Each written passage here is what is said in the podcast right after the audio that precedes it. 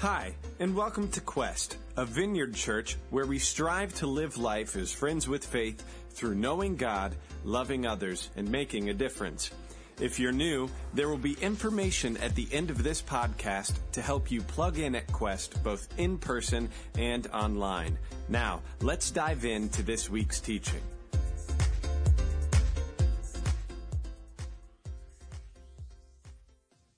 So, welcome. This is uh, our second installment in our series, the, the Christian Disconnect.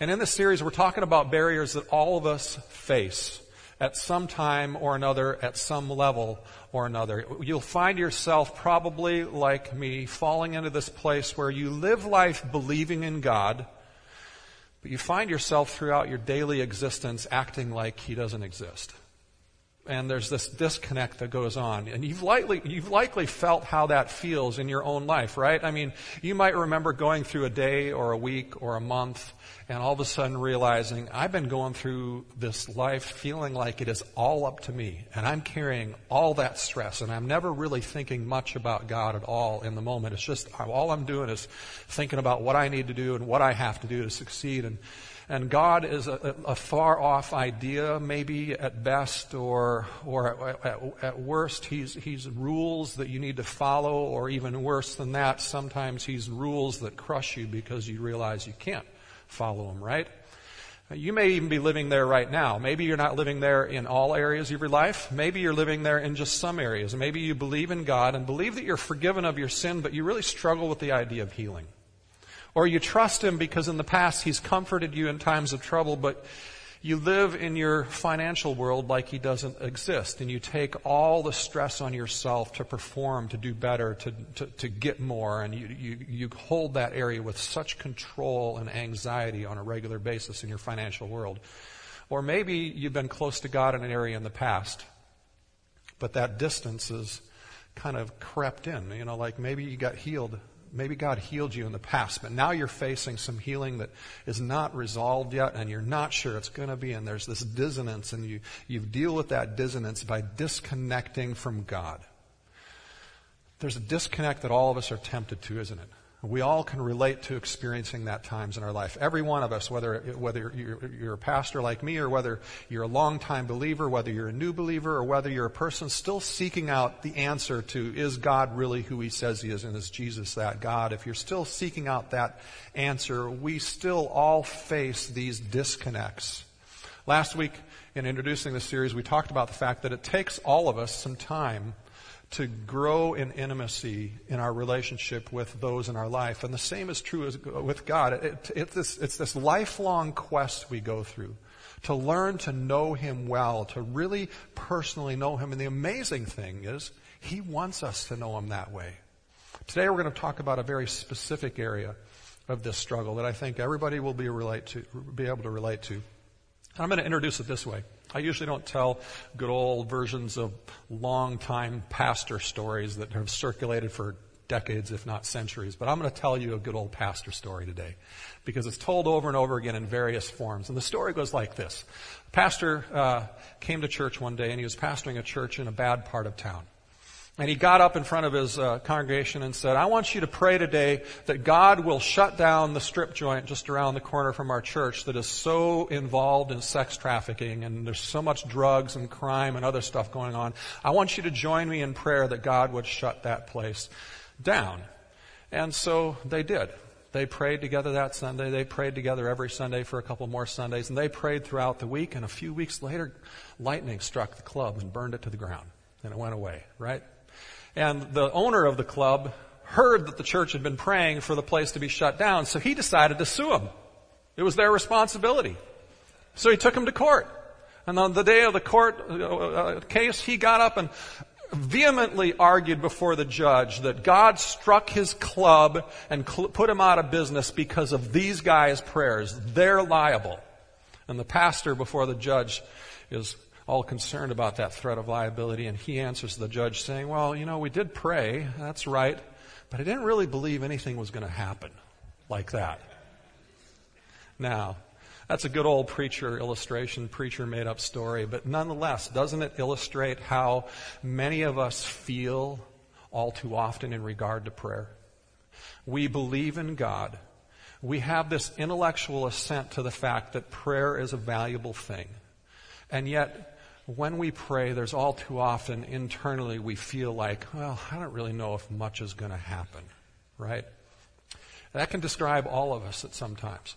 I know it does me. I mean, I've prayed and I've believed in prayer and I've seen miracles through other people praying. I've been a part of praying when, when he, miraculous healings have happened. I've seen God do provision in astounding ways when people were just needed and couldn't find another way and it just miraculously happened. I've watched many of you and many other people be led by God and I've seen God lead my own life in ways that could only be described as God's divine imprint being upon that decision. And yet, if I'm not careful, I find myself believing in God and praying for people, yet internally not really expecting a whole lot to happen. I mean, even further on that from prayer for my own self. I, I, wouldn't describe myself as someone particularly gifted in prayer. I mean, there are people out there who are not just more disciplined in prayer, they're actually more gifted in prayer. And their, their idea of a fun time on Friday night is an hours long, many hours long prayer meeting. And that's just the idea of fun to them. And, and frankly, for me, even praying in a group, I would just rather pray on my own. Now, I've learned the value of praying in the group, and, and, I think all of us should, even if we're uncomfortable with that, learn that because there's power and value in that. But, but frankly, I'm more comfortable just praying on my own than in a group. And I've had some different experiences with prayer in church that have been not so great all the time. Uh, we attended a church for a while where at the end of the service, the pastor would always ask everybody to, to grab hands, stand up, grab hands, and then he would pray for a really, really long time. Now, it was great as long as I was holding niece's hand or one of my kids' hand. I like holding their hands. But unfortunately, we were leading a uh, meeting in a skating rink that wasn't very well air conditioned. And in the summer, you'd inevitably get next to the guy who'd just gone like that. And then he'd, and his hand would sweat. And it was like, it was like the, well, I got licked by my neighbor's bulldog once. And it was like, it was like gel. It wasn't like even wet saliva. It was just, you know, you just, you're holding hands praying like that. And you're going, God, I really want to pray about this, but this guy's hand is really sweaty. It's really gross. And and pretty soon you just do the squeeze because I'm done, right? It's always the squeeze when you're holding hands and I'm squeezing, I'm done. Or, or, or, or even if the pastor finally says amen, you squeeze anyway. Why? Because the other person's probably daydreaming and not realizing you said amen and you want to stop holding hands really fast, right? I mean, that's just kind of the way it goes. And we've got all these different experiences with prayer and yet prayer is touted in the Bible and by every great of Christian history as this most beautiful, compelling, powerful thing. And yet, for so many of us, it's this awkward thing or uncomfortable thing.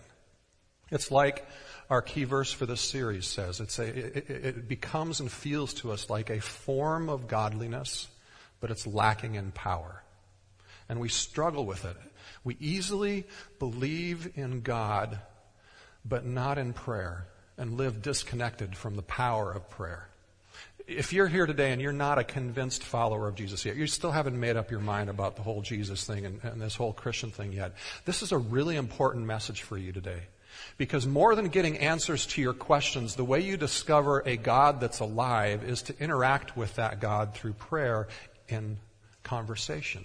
And it's really important for you to get this prayer thing down more than even your questions answered about morality and about life and about all that stuff in order to discover whether God is who he says he is and whether that God is Jesus. So, we're talking about disconnects. And when we experience a disconnect in our life, we can respond to that disconnect in typically one of two ways. We can give ourselves a Nike motivational speech, just do it. Just do it. Just go pray, right? Uh, that's not this message. The reality is, every single one of us will buy into the fact that prayer is valuable.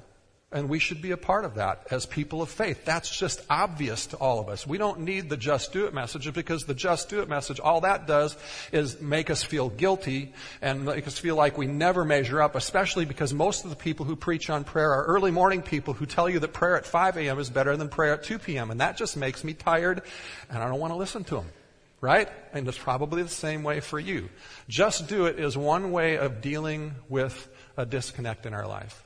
But another way, and I think a better way, which we're going to focus on today, is to understand the reasons for the disconnect. Understand the beliefs and the feelings and the thoughts going on behind the disconnect, this tension point that is threatening to pull the cord and out of the socket and leave us without power and hope, disengaged from prayer. And that's where our focus is going to be today. To invite each of us to try to take a look inward to understand what is it that tempts us most, or maybe if you're struggling with it right now, what is it that keeps me, my, about my beliefs about God or other people or myself, from engaging with prayer? Now, we're not going to deal with all the ins and outs about prayer. In fact, we're planning a prayer series in the not too distant future, so we'll deal with some of those later on. But today the question is what causes us to disconnect from prayer while at the same time we believe in God? And I think it comes down to two areas that we're going to talk about the rest, most of the rest of the message here. How we feel about ourselves and what we believe about God. So first, how we feel about ourselves. No matter what you think, if you have sinned and done something that was disappointing to you, that you felt like you didn't measure up to what you wanted to do any time in recent history, you're tempted a lot of times to think that I am not good enough for God to hear me. Right? And then on top of that, if you've been around the church long enough, you know there's scriptures all throughout the scripture that talk about that sin can be a barrier to God hearing us in prayer. And you take that and you misapply that to further say, well, then I'm certainly not good enough for God to listen to my prayers. Now, we're not going to deal with that whole misapplication of sin thing this morning so much uh, in prayer, but I'm just going to say this. The reality is that God loves the imperfect prayers of imperfect people, especially imperfect people who have decided to accept His perfect forgiveness. He loves our imperfect prayers from imperfect people. See, one of the greatest statements of faith in God and a heart that wants to follow God is the fact that we would actually turn in our darkest moments of sin and pray to Him in that time period.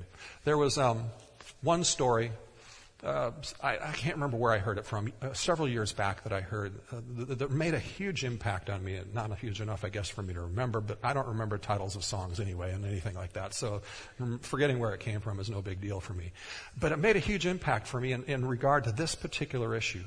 It was the story of a young man who was struggling with pornography and acting out in sexually inappropriate and self-destructive ways. In addition to that, he was struggling with some chemical dependency issues on top of it. And he felt tremendously guilty he knew that what he was doing was sinful and it was destructive to his life and destructive to the relationships in his life. And, and he was in counseling and after a long time in counseling, after hearing all the right things to do, to think differently, to, to learn to catch your impulses before they get too far so you can restrain them and, and, and, and even having a, a appropriate accountability and learning what that looked like in your life, hearing all sorts of good stuff, all sorts of great, good cognitive therapy ideas that are, that are perfectly in line with the Bible none of it was working for him. He was struggling and not finding any freedom. And one day he was sitting with his spiritual mentor. And a spiritual mentor looked at him and said basically, you know, the Bible says that Jesus has already forgiven you of that. But when you get caught in this behavior, in those moments of sin, you hold God at a distance over something God has already done the work for.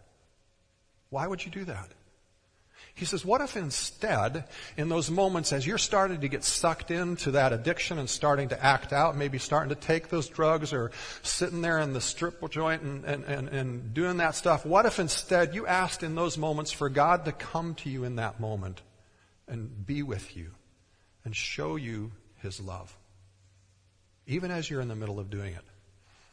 And he began to turn to God after that conversation, even in those moments, even as he was sitting in the strip bar, even as he was starting to take the drugs or in the middle of it, he would start to ask God to come and be with him. And it's, it's interesting. Initially, it didn't prevent him from acting out and doing those behaviors, but gradually, the distance in his relationship with God began to change. And so did his behaviors. I mean, he began to find freedom from the behaviors as he found freedom from the shame and the guilt and he received God's forgiveness. Now, he, he wasn't flaunting his sin and throwing it in the face of God's grace and truth in those moments. He knew it was sin. But even then, while being sucked into what had become addictive behaviors that he was having a hard time controlling with a humble heart, even in those moments while he was acting out, he was asking God to be with him and bring freedom to him. And that heart shift internally in his motivation began to change. And instead of feeling horrible and condemned and all the pressure to perform, perform, his heart began to be more and more settled in the peace of God and the love of God and the forgiveness of God. And that inward change gradually began to manifest itself in outward change of behavior as well. And I would call that prayer. That's prayer. I don't know what it looked like. I don't know what it sounded like. But it was learning to not let the feeling of not being good enough continue to be a barrier and instead connecting with God because God loves imperfect prayer from imperfect people. Now, there's another way we feel about ourselves that often gets in the way as well of our prayer, and it's, it's simply this that we, we don't feel mature enough. We're not important enough in God's economy or in this world to make a difference. I, I, mean, I'm sure that God answered all of Mother Teresa's prayer, and I'm sure that Billy Graham had a red line to God. I mean, just right to him. But me, I mean, it's so easy to think that I'm so insignificant in the scheme of things that why would God ever listen to me? I mean, I probably have one of those old party line phones that you had to crank the crank in order to get the operator on the end who had like a bazillion cords to plug into the right place to answer and say, what line do you want? And hope that she got it in the right thing, which would take me then to another switchboard. And, and there's so many switchboards between me and God that it's really unlikely it's really unlikely that I'm ever going to get connected to God in this whole thing. And it's, it's even more highly unlikely because I'm not patient enough. I'm not patient enough and disciplined enough to pray long enough, to stay on the phone long enough for the weeks of time that might take to wait for the connection with God. So why bother, right? After all, I mean, if I'm praying on this old phone line, my old phone line doesn't even have elevator, elevator music. It just sounds like silence when I'm praying. I don't even have something to entertain me in the moment, right?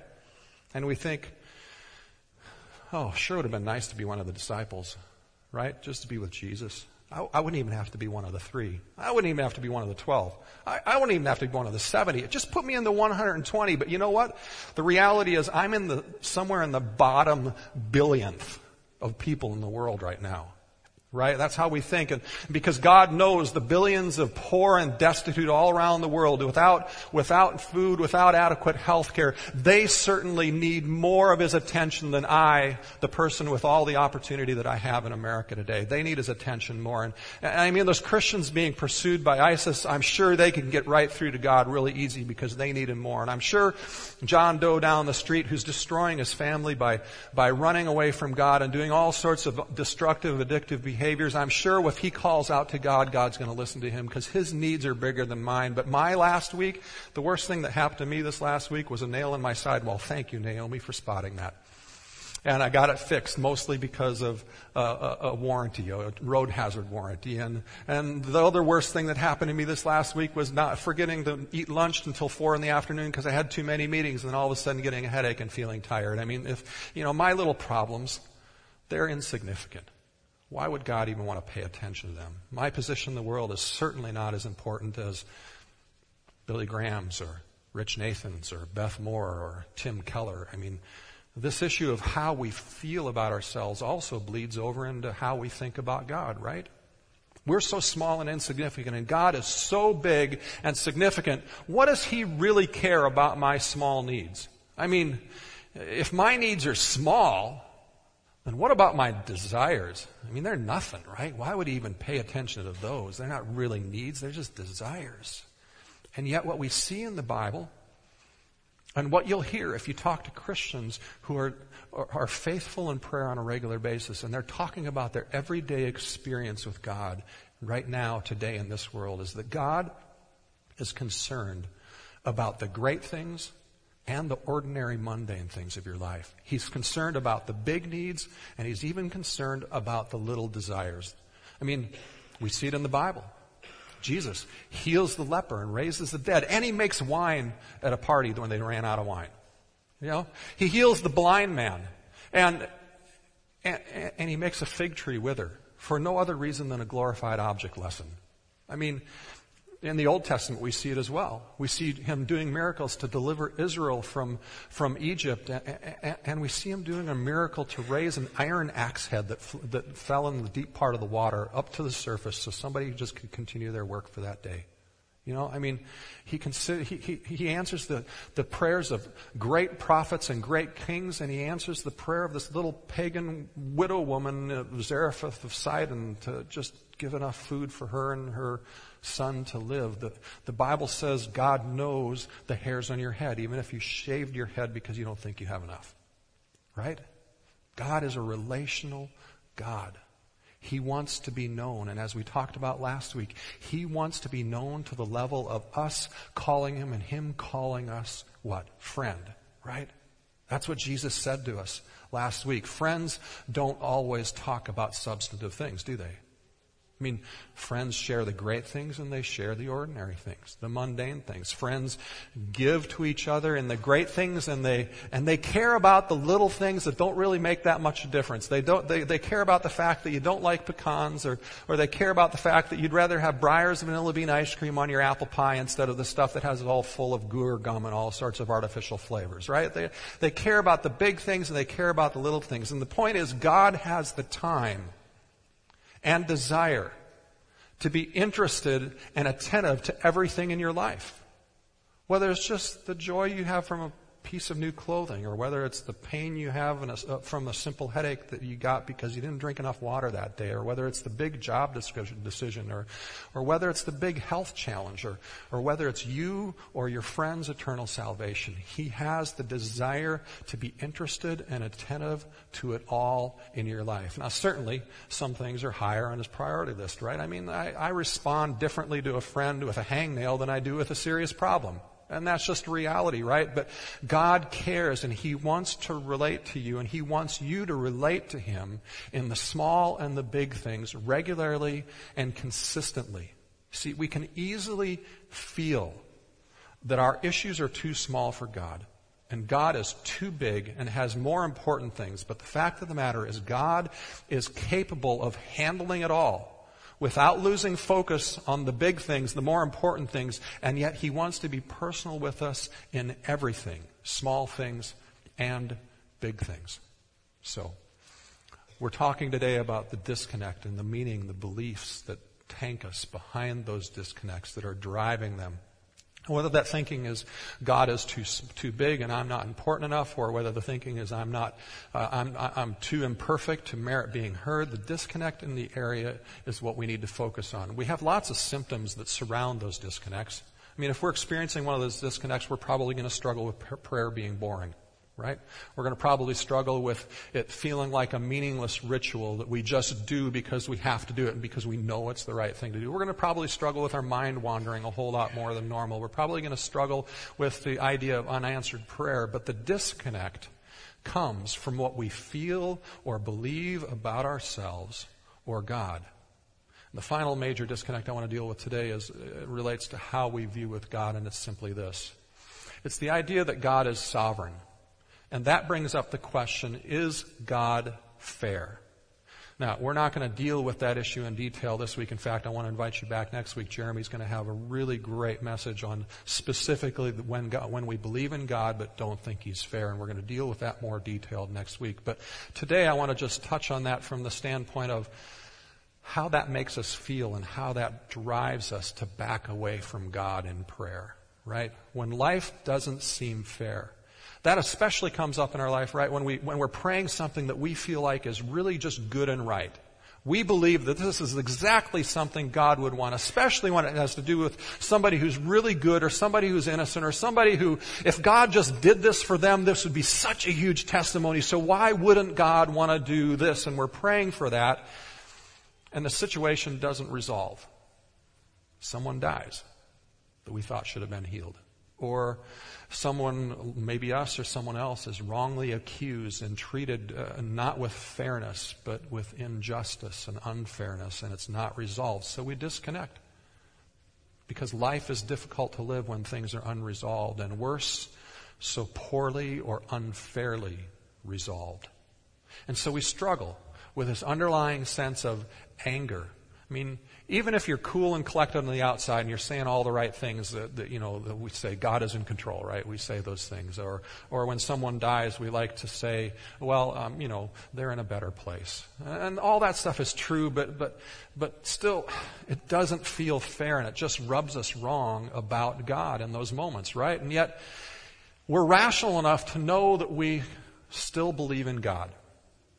And we know the idea that God is bigger and smarter and wiser than we are. And, and, and, we can even intellectually understand that God says He is love. And if He, def- if He says He is love, then He's the definition of love. So we can, we can just grant Him that one, that He's the definition of love and we don't know what love looks like in this. And, uh, but it still doesn't make us feel good about it. We still don't like it because it doesn't feel good.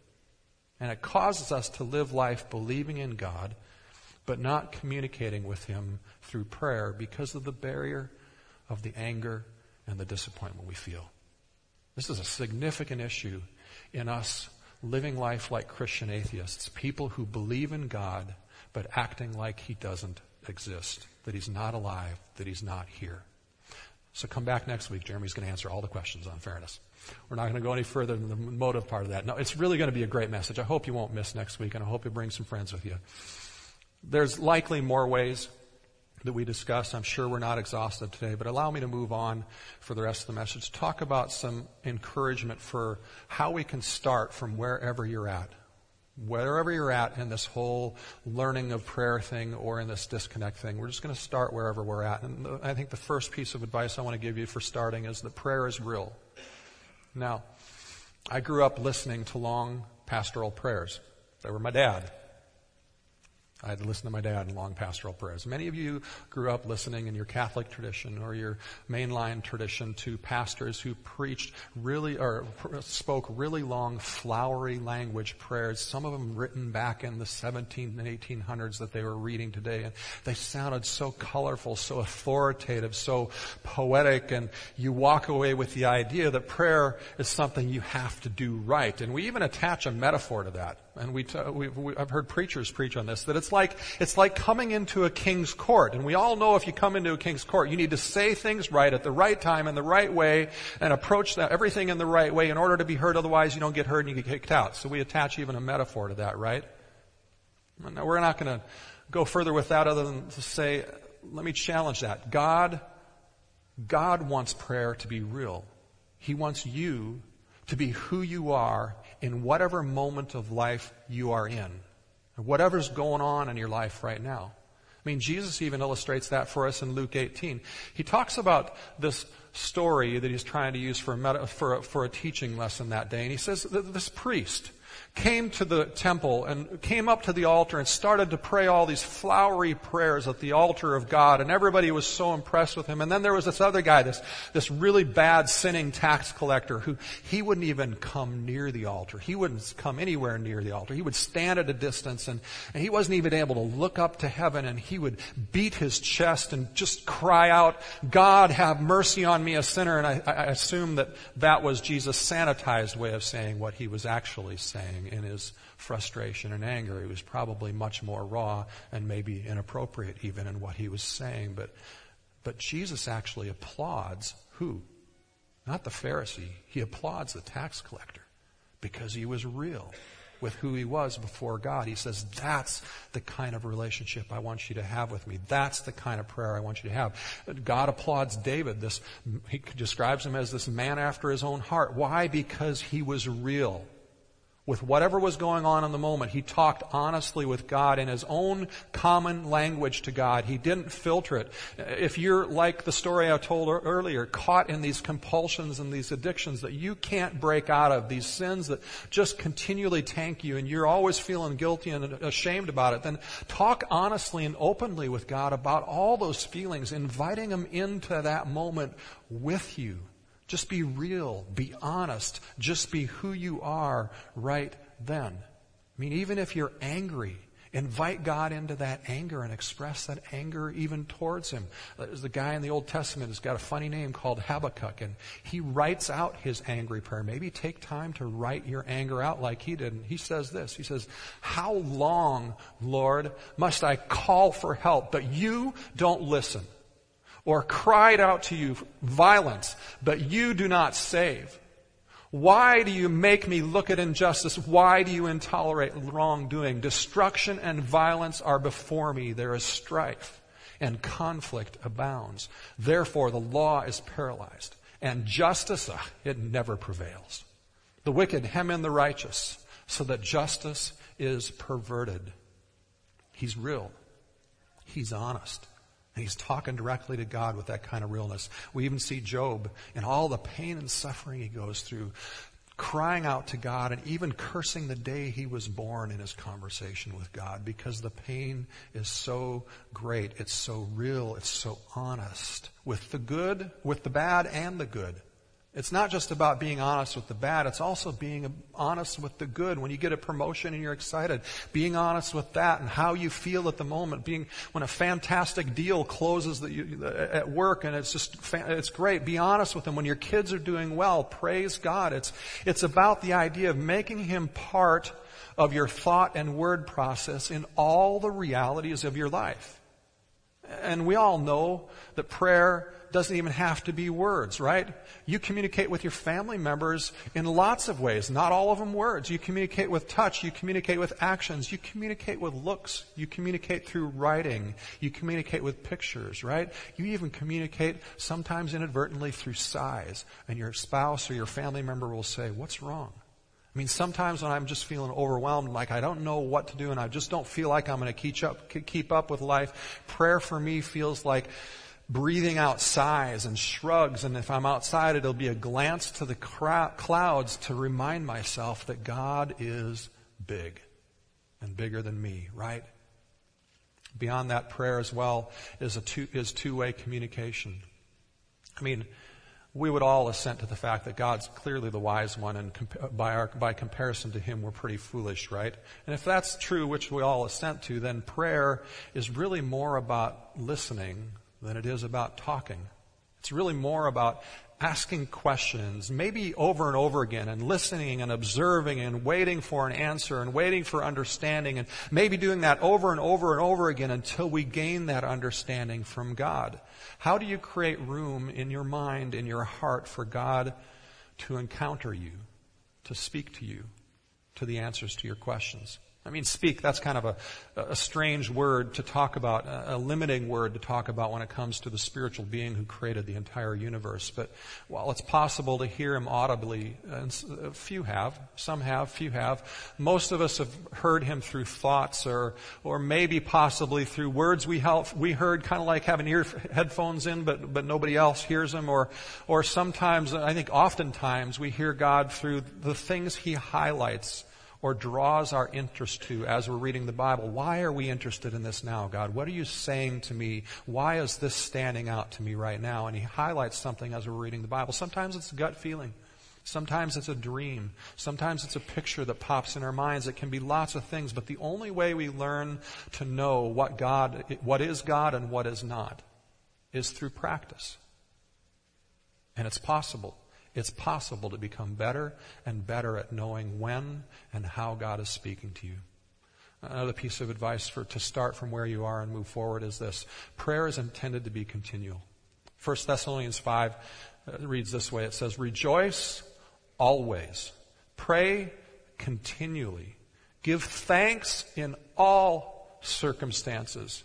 For this is God's will for you in Christ Jesus. If you want to know where God's will is, this is three things that are really good to start with. This is God's will for you in Christ Jesus. Uh, but I got to tell you, when I read this verse, a lot of times it's really tiring because it reminds me of people who like 24 hour prayer. And I just don't have it to do 24 hour prayer. I just get too heavy. And besides, it doesn't take me 24 hours for my mind to start wandering. It takes me, if on a good day, it takes me five minutes. And on, on other days, it may take me 15 seconds for my mind to start wandering. And then how offensive is that for our mind to wander, talking to the king of the universe? I mean, how offensive can we think of? That's like falling asleep in a big meeting with your boss, uh, only much bigger, right? And then just a couple weeks ago on Good Friday, if you were here, uh, Jeremy read a piece and led us in a devotional that reminded us that Jesus rebuked the disciples in the Garden of the Gethsemane for sleeping instead of praying. Whew, I'm tired. I hate this idea of praying continually. That feels hopeless.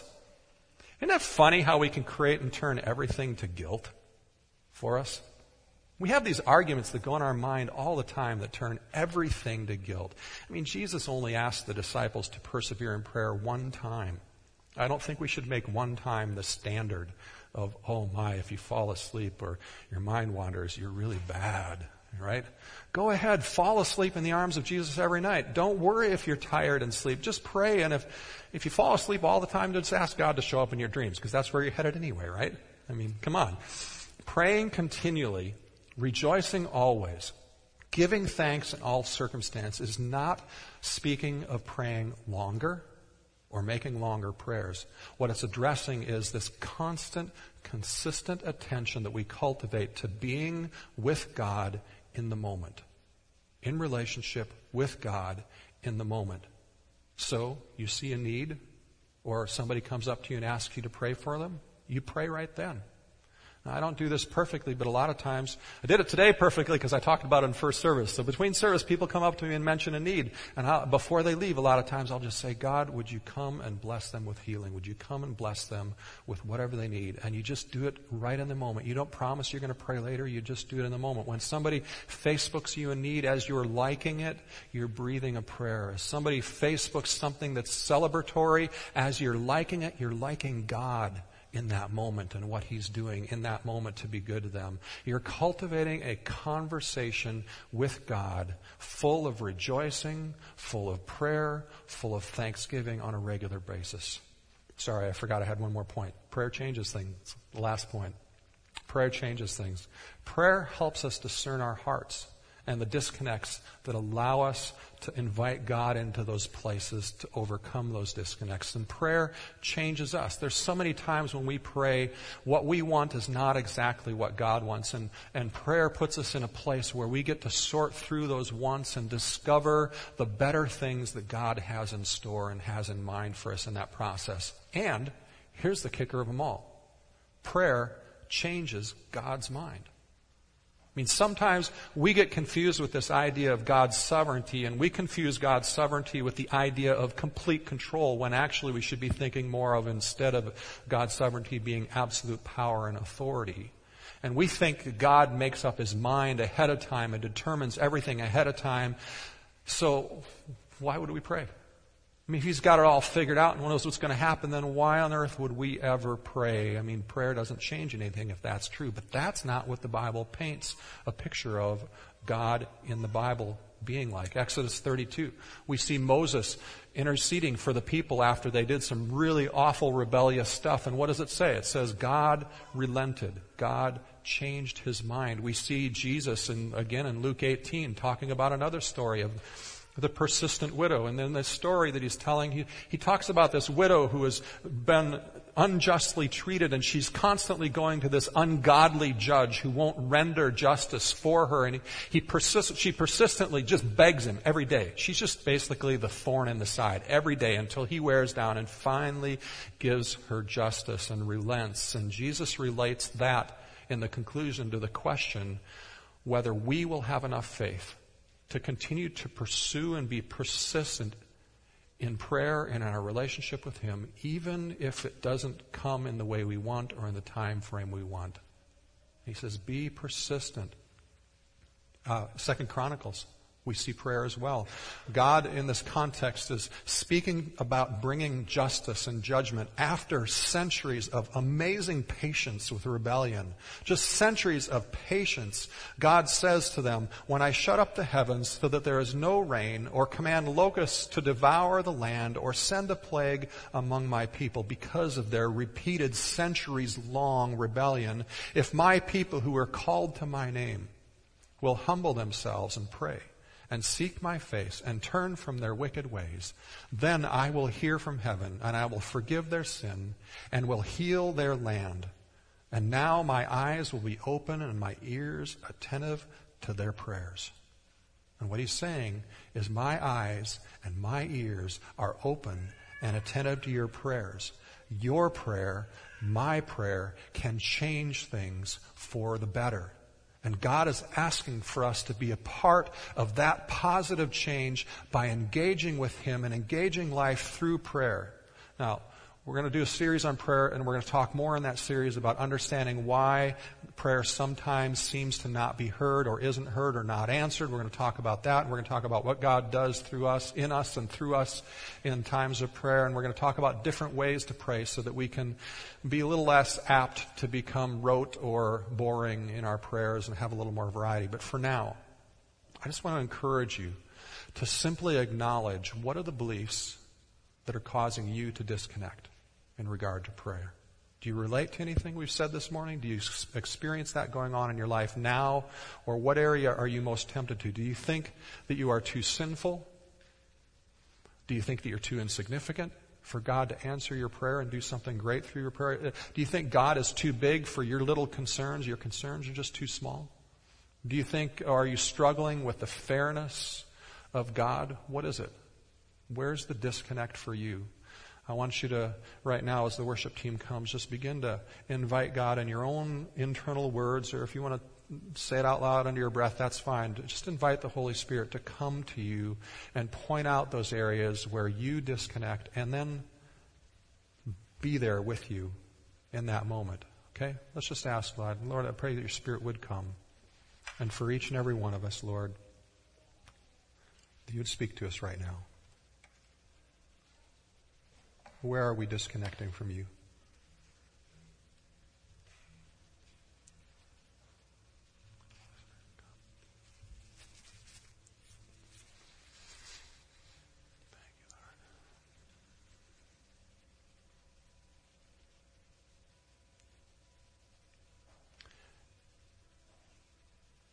Here's how I want you to walk away and acting on this this week. I want you to take time, even if you don't have something come into mind right now, I want you to take time to identify either where you're disconnected right now, what the belief is behind that disconnection, or where you're most prone to disconnect from your history. And then I want you to invite God into that place and just be real and honest. There's probably some real circumstances, some disappointment, some pain, or, or, or, or beliefs. And I just want you to be honest with God, whatever that looks like behind that disconnect. And I want you to think two way communication. I want you to ask him questions and let him come to you and clarify that. Let him be there in that moment with you. And if you're asking questions, look for the answers because he wants you to know. Maybe it'll come through something you read in the Bible. Maybe it'll come through a conversation. Maybe it'll come through a dream. Maybe it'll come through a thought that comes into your mind or a picture. But God wants you to know. He wants to answer those questions. And just begin re engaging God in prayer with those three things in mind. Develop a habit of continual acknowledgement of Him and rejoicing and taking those needs to Him. It's, it's not about longer prayer times, it's about developing many shots of prayer all throughout the day all throughout the day. Don't worry about finding the time to pray for 30 minutes at a time or 15 minutes at a time. Just develop the habit of lots of shots of prayer, acknowledging God all throughout the day. And just see what He'll do. Let's continue to worship. Thank you for listening to this week's sermon audio. If you are loving Quest Podcast, let us know on Facebook or Twitter by using the hashtag GoToQuest. For more information about Quest, who we are and what we do, or if you would like to help support Quest financially, please visit us at gotoquest.org. That's G O T O Quest.org.